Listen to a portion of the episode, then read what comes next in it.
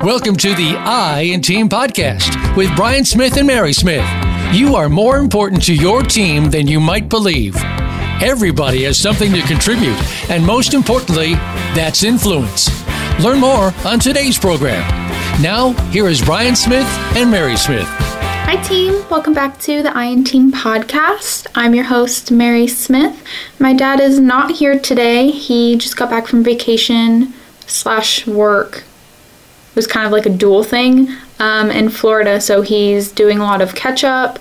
Um, so I'm just recording a short podcast for you today because I'm really busy editing the new book in our series, the I in Team series, and the newest book is Individual Advantages be the I in team. So I'm about halfway through editing, and I thought that because we hadn't already planned something for a podcast this week, that it would be a good idea to kind of talk about some of the topics that we talk about in Be the I in Team. Um, and Be the I in Team is the second book of our series, the first book being Individual Advantages Find the I in Team. And that book really focuses on self reflection and understanding who we are as individuals. And the second book helps you apply that knowledge of knowing yourself, knowing like your quirks, who you are down to your foundation, and how you can be a positive influence on your teams. So, this book really focuses on lots of topics of how you can be a positive influence for your teams by using these aspects of life and these aspects of team leadership, team management.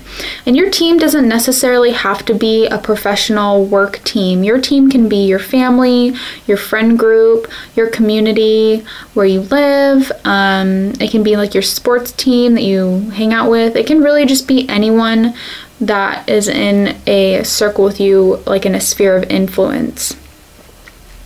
Um, so that's really what our second book is based on. And I just want to touch on some of the topics to kind of get you guys excited. We're really hoping the book will be released in January or February of 2020, which is why I'm working so hard on editing it right now um, so we can kind of patch up some of the holes, get it off to a few readers to see what they think, and then have it like actually professionally edited. Um, so, the first topic I want to talk about today, and it, th- these aren't necessarily in order, but the first topic I want to talk about today is justification justification of our thoughts, of our actions, and of our words.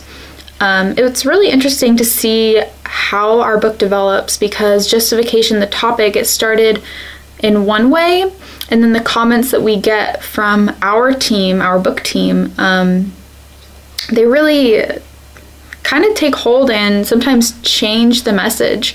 So it had originally started off being how we justify negative action.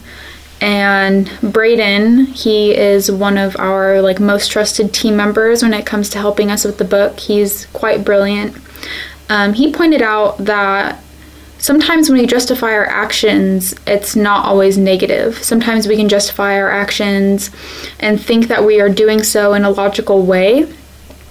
Um, for example, if you have an issue at work and you work out how to fix that issue, you may do so by applying some sort of method, how to get from A to B to C, and you justify those thoughts and you justify that process because you believe that your process is rooted in what is logical.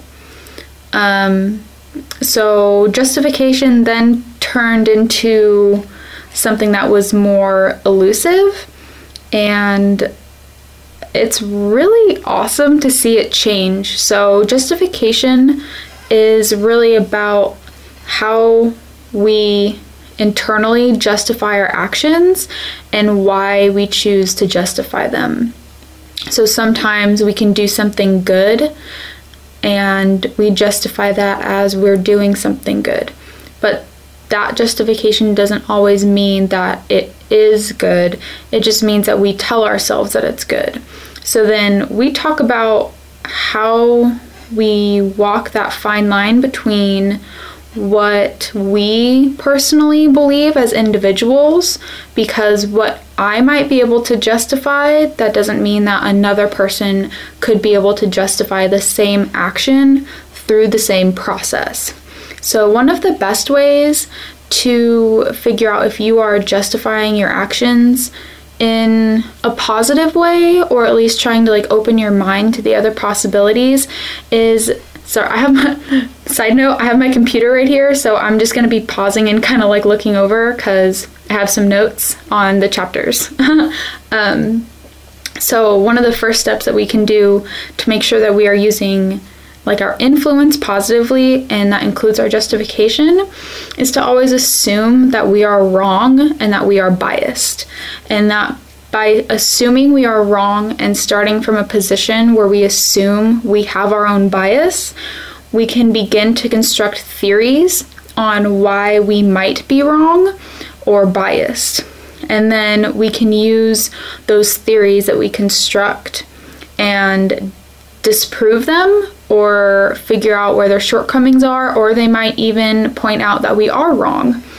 Um, so sometimes it can be a really long process, but to have a positive influence on everyone around us, it's really important to know that we like can't just like justify our actions based on what only we believe. Um, another part of the book, we talk about how to be humble we talk about what that looks like and why that's important for having a positive influence on our teams. So, being humble in front of our teams is really important because sometimes that means admitting that we are wrong or admitting that we have made a mistake. And that can be really hard for leaders and that can be really hard for anyone, but we really are all leaders in our own way. And that can be hard because it's hard to admit when we're wrong because it makes us feel bad. It might make us feel guilty. Um, but in doing so and humbling ourselves in front of others, in front of our team, we're showing them that not only are we willing to take accountability for our actions and to do our best to rectify the issue, but we're also showing them that if they make a mistake, or if they have a failure, that it's okay to be honest and to trust their team with their honesty. And that by doing so, you can work together as a team to rectify the issue more quickly rather than letting it simmer and it potentially getting worse. Being humble, it's not always about admitting that you're wrong or admitting that you've made a failure. Sometimes it's about keeping humility um, in terms of knowledge. So you may know more than someone else about a particular topic. And sometimes people can come across as like know it alls or like they're trying to show off with their knowledge. Um, and that's not really being humble about what you have that's being a show off. Um, and it's important for leaders to be humble in this regard too, because it doesn't scare the team away from learning. So when we're humble in our knowledge and in like ourselves, we show others that they can approach us without fear and that they can be able to learn from us. Like we can be a mentor to them, we can um, just help them grow and they can help us grow too. By being humble, you're more open to what others are able to teach you and you don't think you're holier than thou and that you know everything. So, being humble is really important for internal growth as well as for presenting a positive influence onto your team so that they can also be humble and be a positive influence on their teams. Another section that we talk about in Be the I in Team is balance, which is a huge buzzword right now, like uh, work life balance and stuff like that. But we believe that yes, while you should be able to focus on having a work life balance, it shouldn't stop there and it shouldn't just be having a work life balance. It should just be a life balance. We need to be able to find balance in our jobs, in our friend groups, in our alone time, in the time that we spend giving back, in the time that we spend with our family or our spouse or our partners. Um, and finding internal balance will help us be better influences on others. Uh, a lot of people are imbalanced. So when we can be balanced and help others, we can give them a sort of like pillar or rock of balance in their lives too. And that's not to say that if we are balanced, that we're always going to be balanced because life is a constant teeter totter between imbalances, and we continue to do our best to balance out those imbalances. Like we work really late, or we spend too much time at home, or we don't see our friends as much as we want to, or we forget to have dinner with our parents. Um, so it's just important to kind of come down to earth and come away from this corporate idea that you have to put all of your time into work and all of your energy because that's not healthy. You do need to focus on other parts of your life that are going to bring you happiness and joy.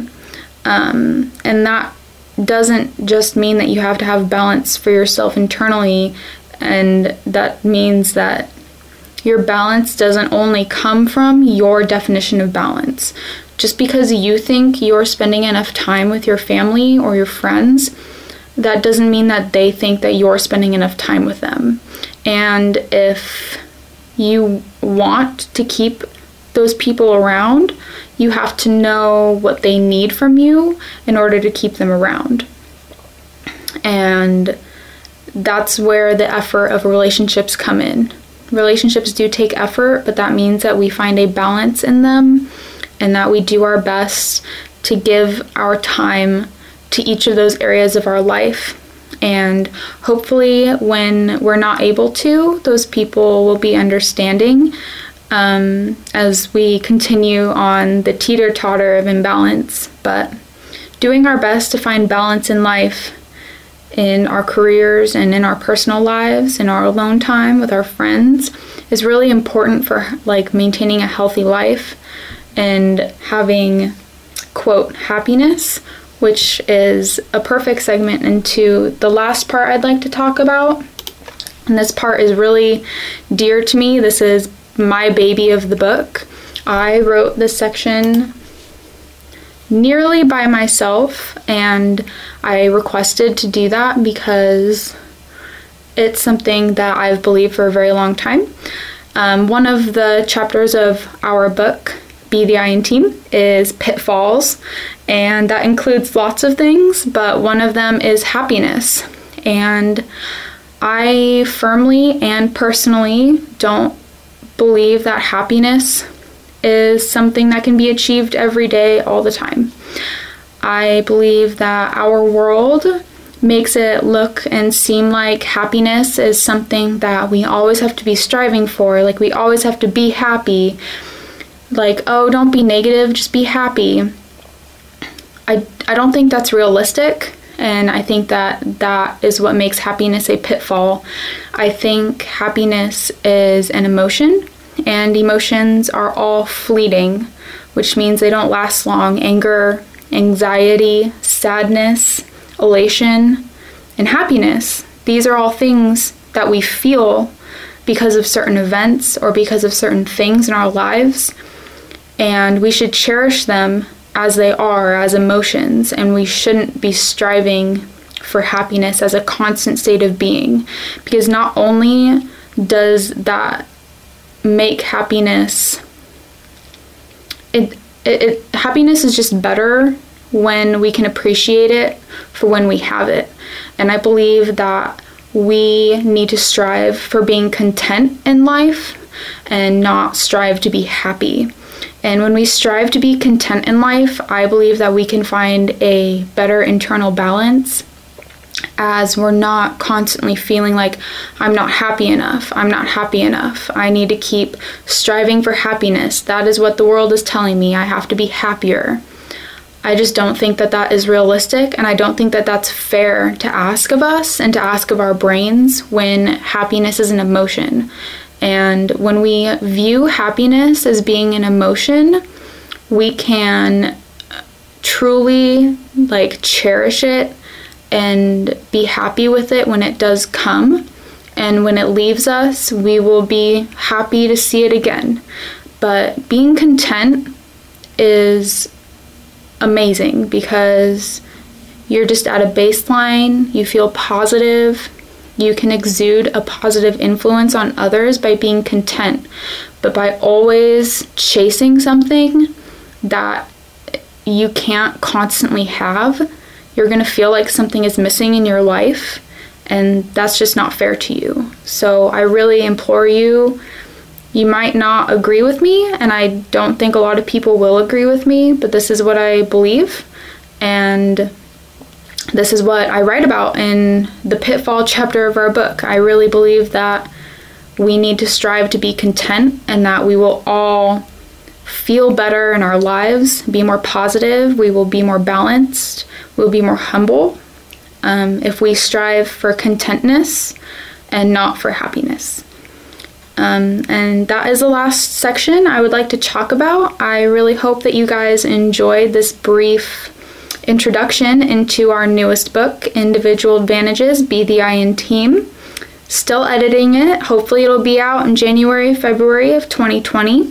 If you guys have any questions about anything we talk about on our podcast, please message us. We are on Twitter at I in Team Series or at Your Biz Doctor. That's my dad's Twitter account. I'm always on our um, book page, which is I in Team Series. Um, we also have a Facebook page at the I in Team Series. We have a YouTube channel which we post all of our podcast videos on. Um, that's the I in Team podcast. No, the I in Team series is our YouTube channel. And then the I in Team podcast, this podcast, it goes on to Voice America, the business channel. It also goes out to Stitcher, Apple iTunes, and Spotify. So I really appreciate you guys listening today, and I'd love to hear your feedback. These are really controversial topics, and we're just really hoping to share a positive influence with others and to help them realize that they have a positive influence that they can share too. So we will see you guys next week, and I hope you guys have a great weekend. Bye.